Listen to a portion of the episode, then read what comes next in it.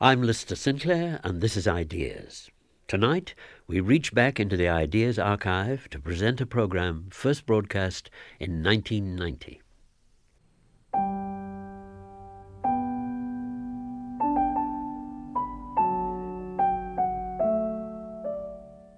If I look over the 77 years that I've lived in this ghastly century, I don't see anything politically or economically that has not been part of a dissolving phantasmagoria. I see only one thing that has improved in that time, and that's science. I see only one thing that's remained stable during that time, and that's the arts.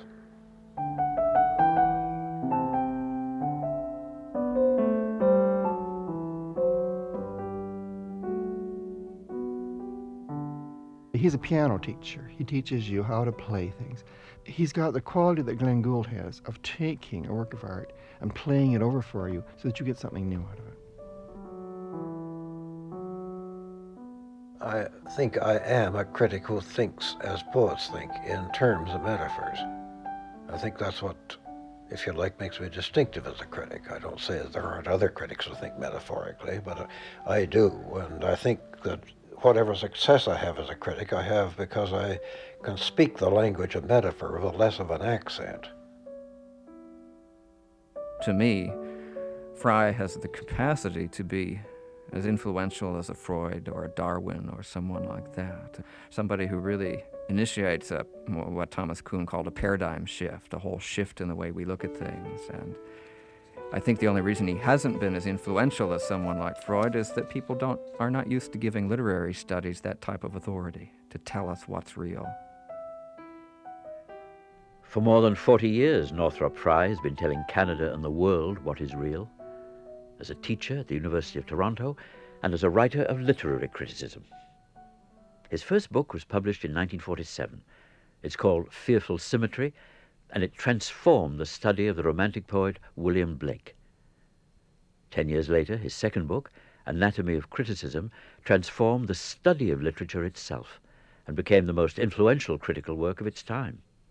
And his book on the Bible, The Great Code, which was published in 1982, became a Canadian bestseller. Success brought celebrity.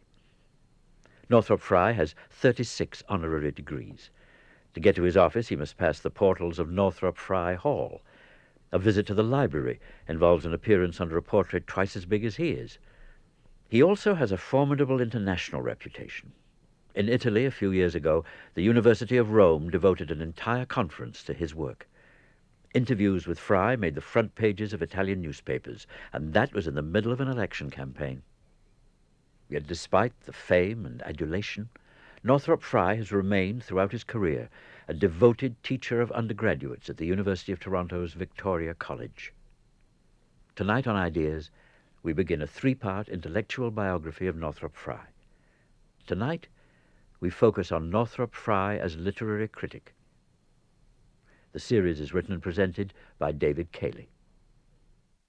Northrop Frye made his name as a literary critic, and he has insisted, even when writing about the Bible, that that is what he remains. But the job description might be a little misleading if you think of a literary critic as someone who can tell you what a difficult poem means or how John Milton got on with his wives. Frye has turned out an immense body of practical criticism, writing on everyone from Dante to Emily Dickinson. But he has also done much more. He has raised those apparently naive, childlike questions which lesser minds avoid. What is language? What good is the study of literature? And he has tried to answer in a clear, vigorous style which sets him apart from many contemporary literary theorists. What is worth understanding, he has always insisted, can potentially be understood by everyone. His method is just as enlightening as his manner. He teaches his readers and students new habits of thought, new ways of seeing the world. If the doors of perception were cleansed, he says, along with poet William Blake, everything would appear as it is, infinite. Never divisive, never reductive, never mesmerized by either or dialectics, he has tried to see each question as a whole. He is finally a teacher of wisdom, and Canadians have responded to him that way. recognizing him not just as a writer and scholar, but as a guide.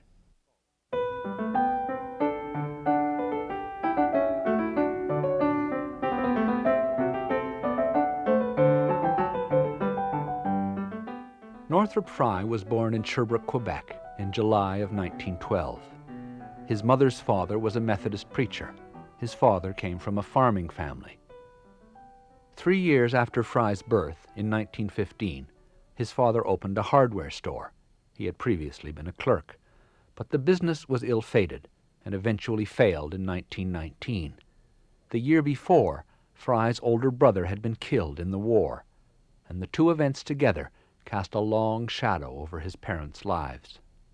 When my father's business failed up, we moved to Lennoxville, uh, about three miles away, and I stayed there until I was about seven or eight.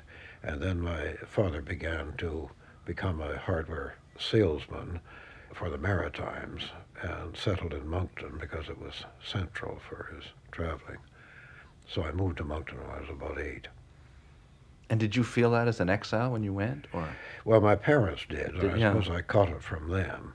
I was too young to feel it as an exile, but uh, they lost all their friends and uh, never felt accepted in the Maritimes. even to the very end? Well, of course, other things happened. My father was always of a very retiring disposition socially. He was affable enough with, with people, but he wasn't a socializer. And my mother got extremely deaf and withdrawn and introverted. I was uh, really brought up by grandparents, uh, in effect. Frye grew up in Moncton. He played the piano, which he still does today, quite skillfully, and he read voraciously from a young age. His biographer, John Ayre, paints a picture of him at age four, clutching a copy of Pilgrim's Progress to his breast, like a teddy bear. By the time he entered school, Frye was already widely enough read that he found it, as he said later, a form of penal servitude. I saw children lined up and marched into a grimy brick building, he wrote. A rabble of screaming and strapping spinsters was turned loose on them, and the educational process began. Estranged from school and Moncton society, his parents somewhat remote, Frye was forced to rely mainly on himself. I was brought up not only as a psychologically a grandchild, but also as an only child because I had only one sister and she was 12 years older. So I was very much thrown in on myself. And being temperamentally extremely bookish and rather awkward physically, it, it made it even more so. There was also the fact that our family was uh, in a state of sort of shabby genteel poverty the whole time, and that I simply could not afford the freedom of social movement that other boys had. And uh, when there's no world to live in except the world of the imagination, naturally that's going to take shape. In short, I suppose I spent the first 17 years of my life mooning. In high school, Frye pored over the works of Bernard Shaw. His seemingly eccentric intellectual interests and his tendency to sound off won him the nickname of the Professor. He graduated first in his class in English and won, as a reward, a scholarship to the Success Business College for stenographic training. According to his biographer, John Ayre, whose account I'm relying on here, Frye quickly proved a prodigy. So good, in fact, that the college sent him to a national typing contest in Toronto in April of 1929. His second place finish in the novice class made the papers back home and persuaded the college to send him back to Toronto that fall for an international typing competition. Both Frye and his mother had already decided that he should leave the Maritimes for his university education. The free trip to Toronto gave him the opportunity he needed. He enrolled at Victoria, the University of Toronto's Methodist College. There he encountered the writers who would later shape his thinking and his work. The most important of these was the English poet, painter, and prophet, William Blake. I think it advisable, Frye wrote years later, for every critic proposing to devote his life to literary scholarship to pick a major writer of literature as a kind of spiritual preceptor for himself. Frye's preceptor was William Blake, and he is telling the figurative, if not quite the literal truth, when he says that he learned everything he knows from him. I think I've told the story that I was assigned a paper on Blake's Milton, one of his most complex and difficult poems, and started working on it the night before I was to read it, and it was around about three in the morning when suddenly the universe just broke open, and I've never been, the, as I say, the same man since. What was it? Just a feeling of an enormous number of things making sense that had been scattered and unrelated before. A vision of coherence, that's the only way I can describe it. Things began to form patterns and make sense. In other words, it was a mythological frame taking hold. I've had two or three nights where I've, uh, I've had uh, sudden visions of that kind. There were, I suppose, ultimately visions of what I myself might be able to do. The mythological framework which took hold was essentially the Bible. Blake showed Frye the Bible as a cosmos, a comprehensive body of images within which a society lives, and he showed him that societies live within such a mythological framework, or body of stories, even when they think they don't. The existence of this mythological universe became the central postulate of Frye's critical theory, and the Bible moved to the center of his studies, where it has remained ever since. The Bible to Blake was really the Magna Carta of the human imagination. It was the book that told man that he was free to create and imagine, and that the power to create and imagine was ultimately the divine in man. That uh, Christianity, and of course it's the Christian Bible Blake is talking about, was preeminently the religion which uh, uh, united the divine and the human, and consequently opened a path of freedom to man which was infinite. Blake became Frye's touchstone and a source of sanity in a world that was descending into fascism and war. Read Blake or go to hell, he wrote. That's my message to the modern world. But Blake was not the only writer Frye was reading. He was also looking into contemporary literature and noticing a reactionary turn amongst writers he had admired, like T.S. Eliot. Eliot was then the dominant voice in English poetry and criticism, and though he did not openly admire fascism, as did Ezra Pound, Wyndham Lewis, and William Butler Yeats, he was an anti Semite, and he had already made his famous pronouncement that he was classical in literature, royalist in politics, and Anglo Catholic in religion. Frye, romantic, socialist, and Methodist, took careful note. I found not fascism in Eliot. Eliot didn't go that far, but he was certainly, in my terms, a reactionary. Uh, in books like After Strange Gods, which I read when I was quite young and when it first came out, and felt was a betrayal. In, in a way, it was my sort of becoming become aware of my own responsibilities as a critic. I mean, one of my guiding principles has been that a, a poet can be any kind of damn fool and still be a poet. That because you couldn't couldn't trust the poets, you had to you had to do it yourself if you were going to be a critic. Frye had other occasions to distinguish between writers and their visions as well.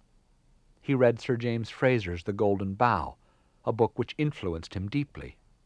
He found the scholarship shoddy and the author rather stupid, but the book showed him again what Blake had shown him that myth is the universal language of the imagination. And he also fell in love with the writing of the German historian Oswald Spengler, a man easily as hard to like as T.S. Eliot. At Hart House Library, when I was an undergraduate, I picked up Spengler's Decline of the West and was absolutely enraptured with it. And ever since then, I've been wondering why, because um, Spengler had one of these muzzy, right-wing, Teutonic, folkish minds. He was the most stupid bastard I ever picked up, but nevertheless, I found his book an inspired book. And uh, finally, I've more or less figured out, I think, what I got from Spengler. There's a remark in Malraux's Voices of Silence to the effect that Spengler's book started out as a meditation on the destiny of art forms and then expanded from there.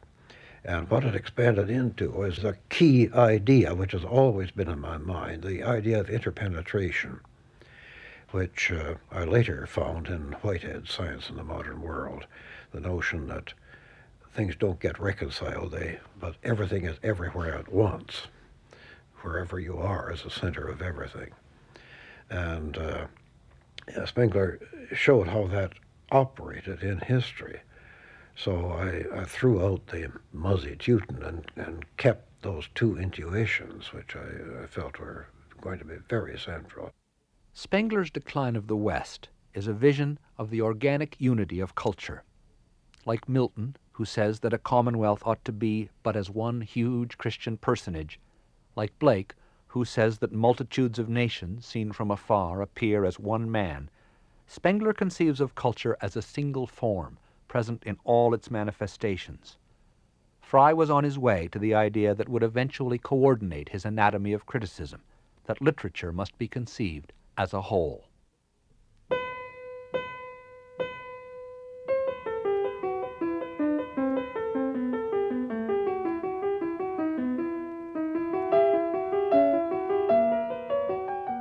In 1933, Frye graduated from Victoria College with honors in English and philosophy. He decided to continue his studies, first at Emmanuel College, Victoria's theological school. In 1936, he was ordained as a United Church minister. Following this, he went to Merton College, Oxford, for further studies in English. He returned to Victoria as a teacher on the eve of war. I came back in the fall of 1939, the uh, train got into Toronto on the day that the Soviet Nazi Pact was signed, and the next day, one of my colleagues who taught the 18th century course signed up. So I had that course to do as well as the three that I'd been assigned. And uh, preparing for lectures really took all the energy I had. The classroom became his laboratory the encounter with students a constant challenge to him to refine and clarify his ideas. And having to teach them made him plunge more deeply into the authors like Shakespeare, Spenser, Dante, and Milton, who crop up everywhere in his later writings. Preparing lectures and mastering the texts he was teaching at first left Frye little time for the book he planned to write on William Blake. But by the early forties he was back at work on his already well worked manuscript. Frye saw Blake as an artist who had renovated the entire mythical structure of the Western worldview. Blake proposed a new way of looking at the universe and humanity's place in it, as well as that of God. He dethroned the God he called Old Nobodaddy, the old bugger up in the sky with the whiskers and the reactionary political views, as Frye once said, and substituted the human form divine, a God within, revealed by the imagination, rather than a God out there. Blake took the world picture that Western civilization had derived from the Bible and, in effect, turned it upside down, making imaginative sense of what had become literal nonsense. This is Frye's account of the traditional view on which Blake worked. There's first of all the presence of God, which is always associated with metaphors of up there, even though they're known to be nothing but metaphors. Then there is the state which God intended man to live in, that is the Garden of Eden, the Golden Age, the paradise. And then there is third, the fallen world that man fell into with the sin of Adam and Eve. And then there is fourth, the demonic world below the order of nature.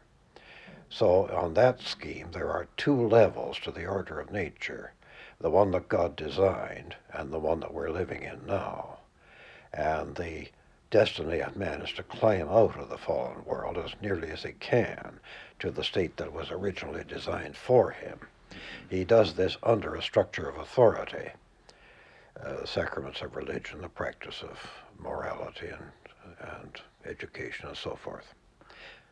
And what role does poetry play when such an order is intact? Poetry begins with two strikes on it because God made the world and he made it better than poets can make poems. Sir Thomas Browne says that nature is the art of God, and of course that means that man just sweeps up the, the shaving, so to speak. The poets didn't take that as seriously as the theologians did, fortunately. But uh, after about 1750, it began to be clearer and clearer that these four levels were the facade of a structure of authority. And uh, with the Romantic movement, you get this whole cosmology turned upside down. Why, at that date, did it begin to become clear? Because of the first the American Revolution, then the French Revolution, then the Industrial Revolution. What about the scientific revolution? Scientific what role did that revolution, play? Yes. Uh, that, of course, knocked out all the up there metaphors. After Newton's time, you couldn't uh, regard the stars as a world of quintessence, as all that was left of the unfallen world. That's why Blake gives Isaac Newton the job of blowing the last trumpet in his poetry. In the traditional structure, the movement is from God to man. What is the movement within Blake's cosmology? Within, uh, for Blake, it's uh, the fact that you have to think of God as at the bottom of creation, trying to rebuild it, and as working through man to that effect. The four levels are still there, I think. They're still there, but they're upside down. The world up there is the world of science fiction, of outer space. It's a, it's a symbol of alienation. There's nothing there except infinite resources for killing you. And then below that comes this very unfair world of ordinary experience, where the predators are the aristocrats. And then below that is the world of frustrated sexual and social desire, the world of Marxist proletariat and of uh, Freud's repressed consciousness. And then below that again is the creative power of God, which works only through man as a conscious being. Salvation, for Blake, comes from below and within. The divine is the creative power within us, and God is our power to perceive the infinite, rather than an objective something which we perceive in the world. For Frye, Blake was the first to express this characteristic modern idea of salvation from below rather than above. Frye finds this idea, for example, in Blake's best known work, The Songs of Innocence and Experience. For Blake, what happens is that the child, who is the central figure of the Songs of Innocence, is born believing that the world was made for his benefit, that the world makes human sense. He then grows up and discovers that the world isn't like this at all. So what happens to his childlike vision? Blake says it gets driven underground into what we would now call the subconscious. And there you have the embryonic mythical shape that's worked on later by people like Schopenhauer and Marx and Freud. This shape appears in Freud as the relationship between ego and id, in Marx as ruling class and proletariat, in Schopenhauer as idea and will. What is below may be sinister or the source of salvation. The shape remains constant, and this illustrates Frye's idea that mythical structure is always prior to content. Thought always fleshes out a skeleton of myth. To Frye, it was Blake who gave this modern myth its most humane expression. Blake's approach, he felt, was pregnant with unexplored possibilities in both religion and the arts, and so he worked away at his book on Blake. I've spun the man around like a teetotum, he wrote. I've torn him into tiny shreds and teased and anatomized him with pincers. There isn't a sentence in the whole work that hasn't gone through purgatory. After five complete rewritings, Fearful Symmetry was finally published by Princeton University Press in 1947. The book had a revolutionary effect on many of its readers. Harold Bloom of Yale University, one of the most widely read critics of the generation after Frye's, told an interviewer a couple of years ago that it had ravished his heart away. I must have read it a hundred times between 1947 and 1950, he went on, probably intuitively memorized it, and will never escape the effect of it. Michael Dolzani, today Frye's part time research assistant and a teacher at Baldwin Wallace College in Ohio, had a similar reaction when he read it.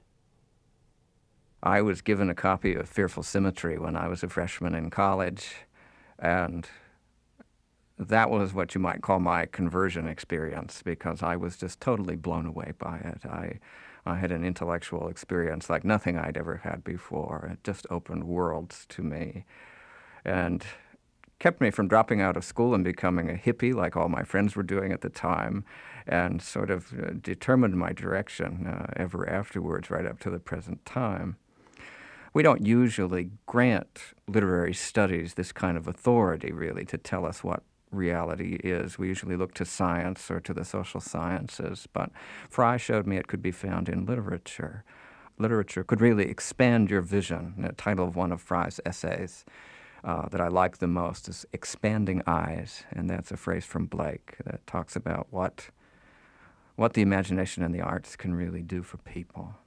Words with Power, his forthcoming second volume about the Bible. The title is very similar to that. It refers to a, an untapped potential of consciousness expanding power that literature has or could have for us that we, we rarely draw upon.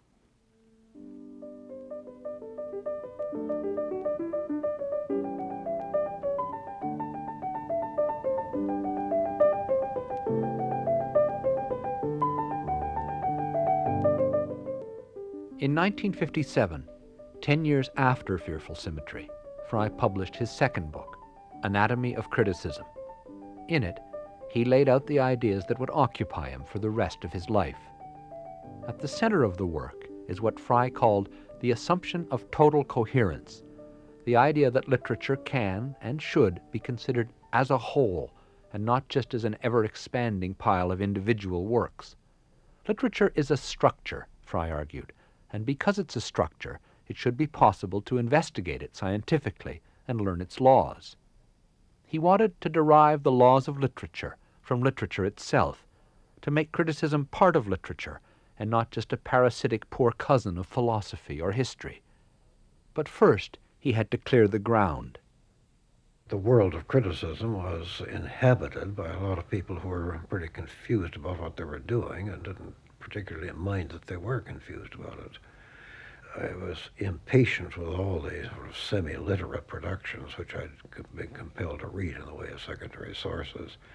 I was tired of a historical approach to literature that didn't know any literary history, that uh, simply dealt with ordinary history plus a few dates of writers.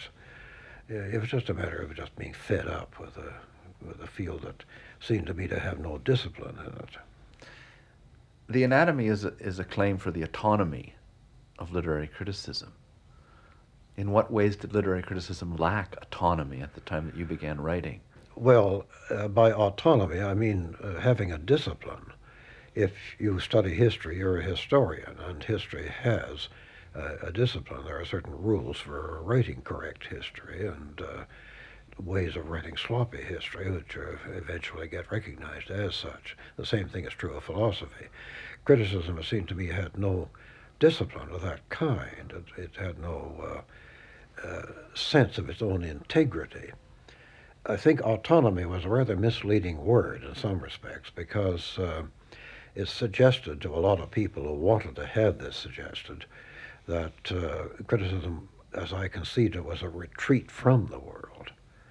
In fact, the original Italian translator of the anatomy used the word fuori, outside, you see, which uh, is a complete misapprehension. The translation has been revised since then, but uh, I didn't think of criticism as, in any respects, withdrawing from uh, life or thinking of literature as, as something that withdrew from life. But uh, I thought that criticism was a study in its own right and not simply a parasitic approach to literature. What was criticism subservient to at the time you wrote? Well, one of the things I was attacking were the, the reductive or uh, deterministic criticisms, such as the Marxist type and the Freudian type, and at that time, it's pretty well blown up now, but at that time, the Thomist, Roman Catholic type. Frye wanted critics to go to literature for their critical principles, just as he had gone to Blake, and not to sociology, psychology, or theology. the anatomy he saw as a preliminary attempt to do this. The book is comprised of four essays, each an approach to the question of literature's overall shape. There's a theory of modes, which traces the descent of literature from myth, a theory of symbols, which shows how works of art gather meaning for their readers, a theory of myths, which describes the basic shapes of stories, and a theory of genres, which distinguishes literary forms from each other. Each displays Frye's special diagrammatic and visualizing imagination, as well as his characteristic wit and encyclopedic knowledge. Often the questions Frye invites us to ask are quite simple ones. Are we looking up or down at the characters of a story? Is their power of action greater or less than our own? Does the action rise or fall? Bert Hamilton is a professor of English at Queen's University and the author of a new book called Northrop Frye Anatomy of His Criticism. He's interested in structure. I mean, is a structuralist critic, a proto structuralist critic. He's interested in, in standing back from a literary work. I mean, you've read it, you stand back from at the end. Now, what kind of shape does it have? in a work that we call a comedy, whether it's a play or a novel, you see um, obstructing figures at the beginning of the action, and then at the end, uh, the hero and heroine uh, celebrate um, their union and a new society uh, symbolized by their marriage. Now, in a, in a tragedy, you'll have the opposite kind of action. Things may begin well, but they end unhappily. And uh, Frye then extends this to romance, where he sees these two kinds of structural patterns included in the one work. You'll have, first of all, a descent, but then finally an ascent. In fact, romance goes beyond comedy because more than just a social resolution, more than just a new society, the hero and heroine are transported, translated to a higher than a social context. Irony and satire is simply the reverse, where there's a descent and no rise at all. That, in a nutshell, is the theory of myths. But Frye is more than just a map maker. He's interested in works of art as ethical instruments, capable of carrying us to the highest reaches of what he calls anagogic meaning, the level at which meanings interpenetrate and the world becomes fully human. Everyone is aware in reading a work of literature, um, and this is true of, of you know a scholar who'll spend a lifetime uh, reading a work, or any general reader, anyone listening to, to this broadcast, will realize that that a literary work uh, has more than just one meaning. That it gathers meanings, it accumulates meanings. That say you'll see more and more in a work. Now, my mother, God bless her, uh, read very early Anne of Green Gables. Now, that's a work she's turned back to again and again, well, I guess 60 years. And um, it, it, grows an understanding to her. I mean, the central story of that work in which somebody finds identity, I mean, this is meaningful to her. And so Frye calls this a level of anagogy where you can have a more comprehensive view on, on literature and life through one literary work and this kind of work then you'll live with. Uh, the, the, term is, is, possession. That's a term Frye used. You, you, you are first possessed by literary work, overwhelmed by it, say, but then later on you possess it. You, you absorb it. You take part of its energy in yourself, and, and it becomes a way of, of looking upon anything in life. The idea that the arts embody a creative power which can be possessed by their audience is central to Northrop Frye's entire work. At the time the anatomy was published, it distinguished him very clearly from his critical predecessors. Documentary or historical critics had investigated the contexts of literary work. The new critics had tried to make literature stand alone. But neither, says Bert Hamilton, had finally believed that literature ultimately matters. When he was writing uh, his first books, uh, a, a, literary work was an object of scholarship. Uh, a critic would take Milton's Paradise Lost and study Puritanism. And whether he responded to the work, whether he appreciated the work, uh, hardly mattered. Uh, uh, to the critic, it was a work of scholarship in which he was engaged in trying to understand, say, Milton's Puritanism or whatever. Then the new critics came along and looked at the work in terms of a pattern of imagery, but again, whether that work really mattered to them in relation to their values uh, was something that uh, the new critic just did not bother with. Then Frye came along and wanted a response to literature to be more than just an object, or say an aesthetic object. So you read a literary work and you appreciate it and you drop it and you pick up something else and you like this and you drop it, where your reading is quite promiscuous, quite quite occasional. It has no meaning uh, whatever really. Uh, and Frye wanted uh, literature to assume a more important place for readers. It wanted that to be recognized. And um, he picked up from Blake a notion that when a writer produces a poem or a novel, that writer's not just giving you something to be appreciated as an aesthetic object, but is really interested in gauging you as a human being deeply. And, and of course, the best literature does this. And the metaphor Frye uses, he gets from Blake, is that uh, it's a transfer of imaginative energy. That if you respond deeply to a literary work, respond to it imaginatively, making it central in, in your life, then what you do is capture that creative power that's in the work itself. Within a few years of its publication, Anatomy of Criticism had become the most widely read and the most influential work of criticism to appear in its time. Speaking at a symposium on Frye's work in 1965, fellow critic Murray Krieger claimed that Frye had had an absolute hold on a generation of developing literary critics. But the praise was never unanimous, and misunderstandings have persisted ever since. Occasionally these misunderstandings made the book seem something of an albatross to Frye, and he once wrote to a friend in jest that he wished he'd never written it. One of the most controversial points was Frye's denunciation of value judgments in criticism. I was getting at the conception of the critic as judge, as sitting on a bench with the uh, defendant in front of him squirming.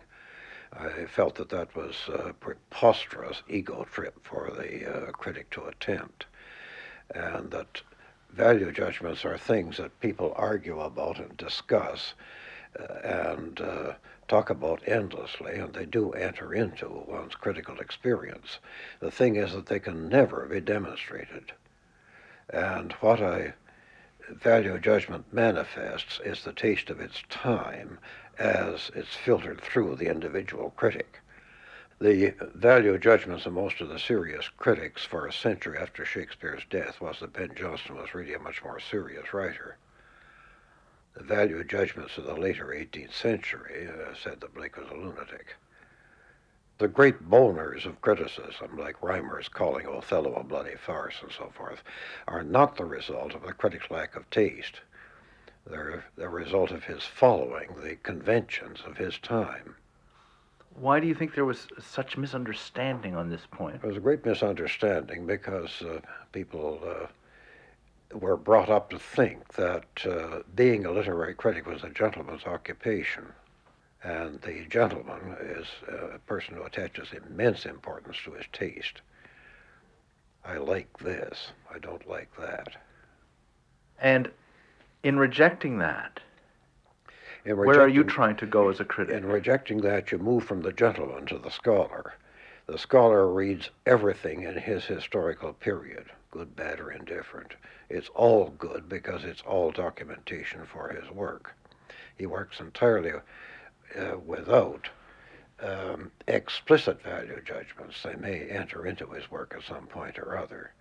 But good, bad, or indifferent, everything which comes under a critic's purview or under a scholar's purview has to be read by the scholar. He's trying to understand, Yes. not to judge. And very often you can understand the taste of an age uh, from its least interesting writers. In rejecting criticism as a gentleman's occupation, you're also implicitly trying to democratize criticism. Um, democratize criticism and also try to remove criticism from the ar- area of morality because every value judgment is a moral judgment in dis- disguise.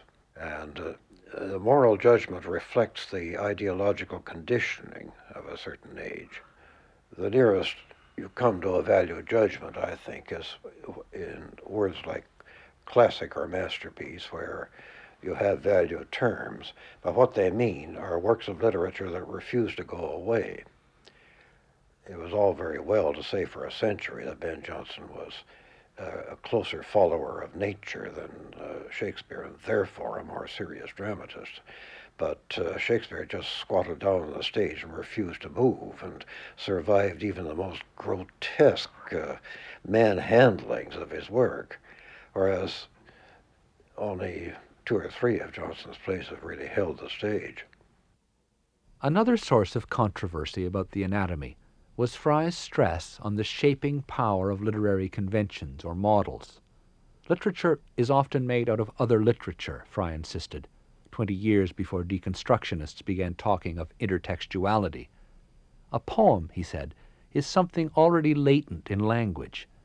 The difference between the original and the imitative poet only that the original poet is more profoundly imitative. His detractors preferred to believe that literature is made out of life. What I always kept getting were, were uh, anxieties of the, but what about life, Professor Frye? Uh, that sort of thing. And uh, I would say, well, literature has swallowed life. Life is inside literature. All you have to do to find out about life is read literature. Oh my, that bothered them. They, uh, they were bothered by the suggestion that a writer gets what he uh, acquires technically out of other books instead of by empiric observation. They just had to have it that way. So I used to get all kinds of anxieties about my not attending to the uniqueness of the work of art. And I would keep saying, but uh, uniqueness is not an object of knowledge. We never know the unique. The unique exists in experience only. And it's part of the response to literature, but it's not part of literature. A lot of the anxiety provoked by Frye's critical theory is traceable to his idea that literature is valuable in itself and not merely a mirror reflecting values generated elsewhere. The conservative, who wants literature to be edifying, and the radical who wants it to reflect his own ideological concerns are, for Frye, different sides of the same coin. Both want to attach literature to something else, and their lineage, Frye says, goes all the way back to Plato. Plato was uh, the first of all the people who wanted to take over poetry and hitch it on to an ideology, namely his. And uh, uh, all the poets who wouldn't do that would have to leave the Republic. But uh, according to the laws, the, there are others who stay around writing hymns and panegyrics to the greatness of the Platonic idea world. And uh, that's still true of all ideologues. Artists have always been told that they have no real authority, that they live in a world of let's pretend, and they just play around with fictions. And uh, their function is to delight and instruct, as Horace says, and uh, uh, they can learn from their own art how to delight, but they can't learn how to instruct unless they study philosophy or theology or politics. And uh, as a literary critic, I've been fighting that notion all my life.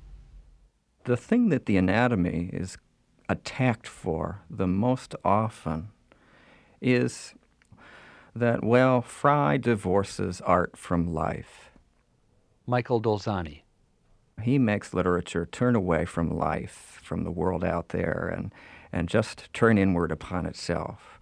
And it becomes this sort of self contained literary universe that's really kind of an intellectual's ivory tower where academics can hide out.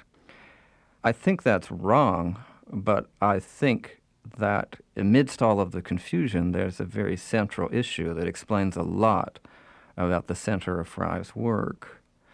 One of Norrie's favorite works of criticism, he rarely names works of criticism as things that attract him, but he does often talk about Oscar Wilde's essay, The Decay of Lying. And what Wilde was saying is he didn't think art told the truth at least if that's how you define truth, as that sense of photographic reflection. He said that art is always a form of lying in the sense of turning away from the sort of given or external world out there. But it's not just a simple lying either, and this is where Frye comes, Frye's own ideas come into this. What literature and the arts in general do is to create an alternative reality of their own. And that's not just escapist, because Wilde said that instead of art imitating life, which is what we usually think, actually life imitates art. Art remodels life, or to use what I think, if there's a central critical term of, of Frye's, it's recreation. Art just doesn't reflect life like a mirror or a photograph. It remodels or recreates it. And this is what Fearful Symmetry showed me that art can change the way we perceive, and therefore can change the way we experience and it can expand our visions that way, and it can change the world.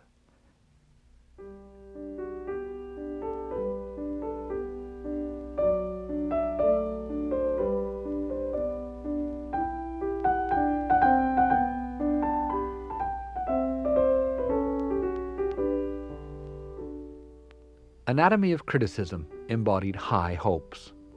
Frye wanted criticism to transcend taste in order to become a body of authoritative knowledge, to transcend ideology in order to become a disinterested voice within literature.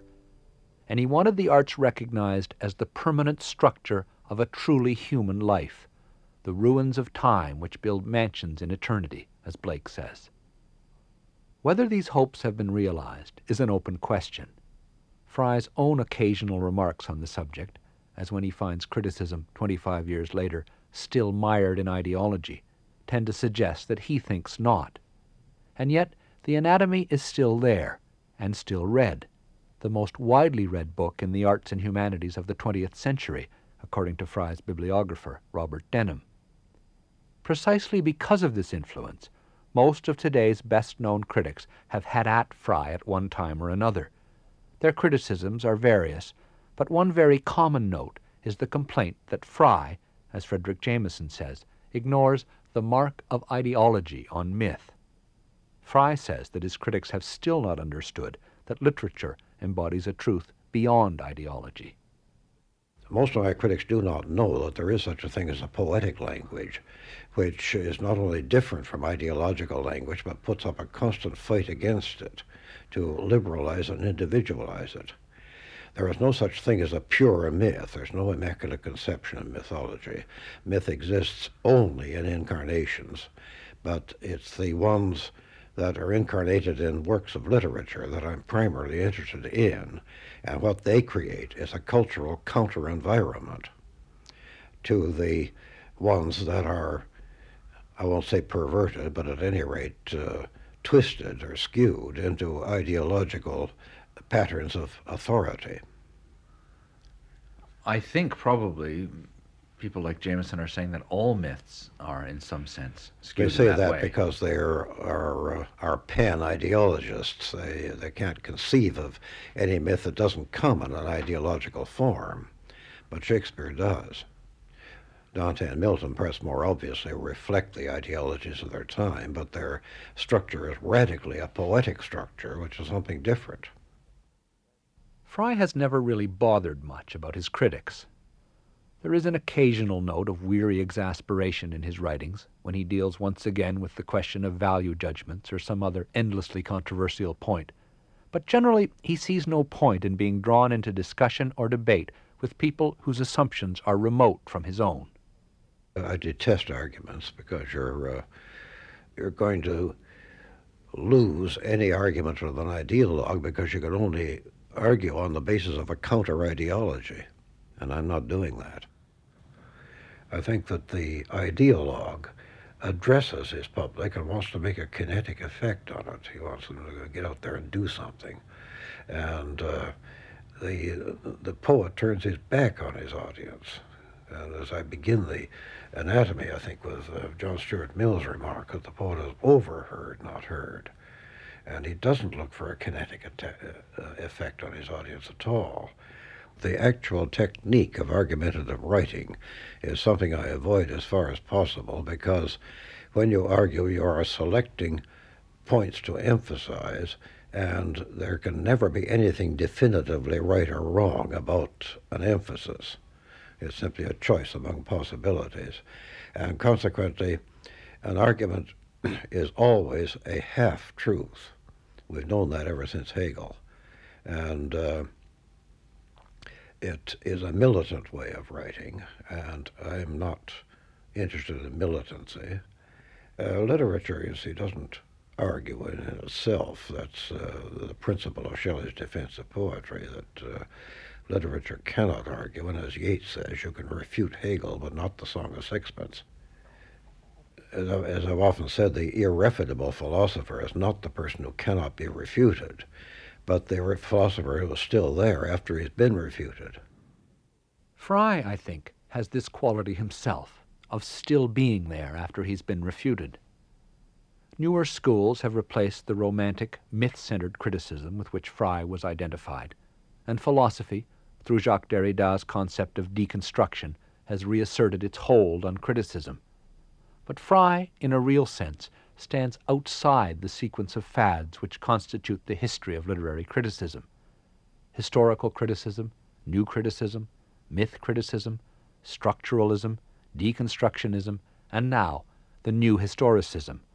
Frye, always encyclopedic, always swallowing contradictions whole, embodies parts of them all, usually the best parts. He belongs to what Bert Hamilton calls the extended humanist tradition, which stretches all the way back to Aristotle, the tradition of thinkers who have asked fundamental questions and have given us compelling answers.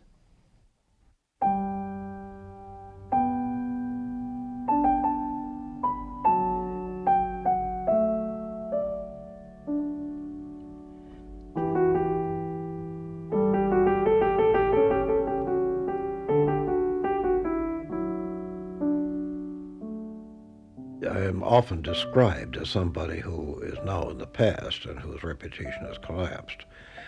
But I don't think I'm any further down Skid Row than the deconstructionists are.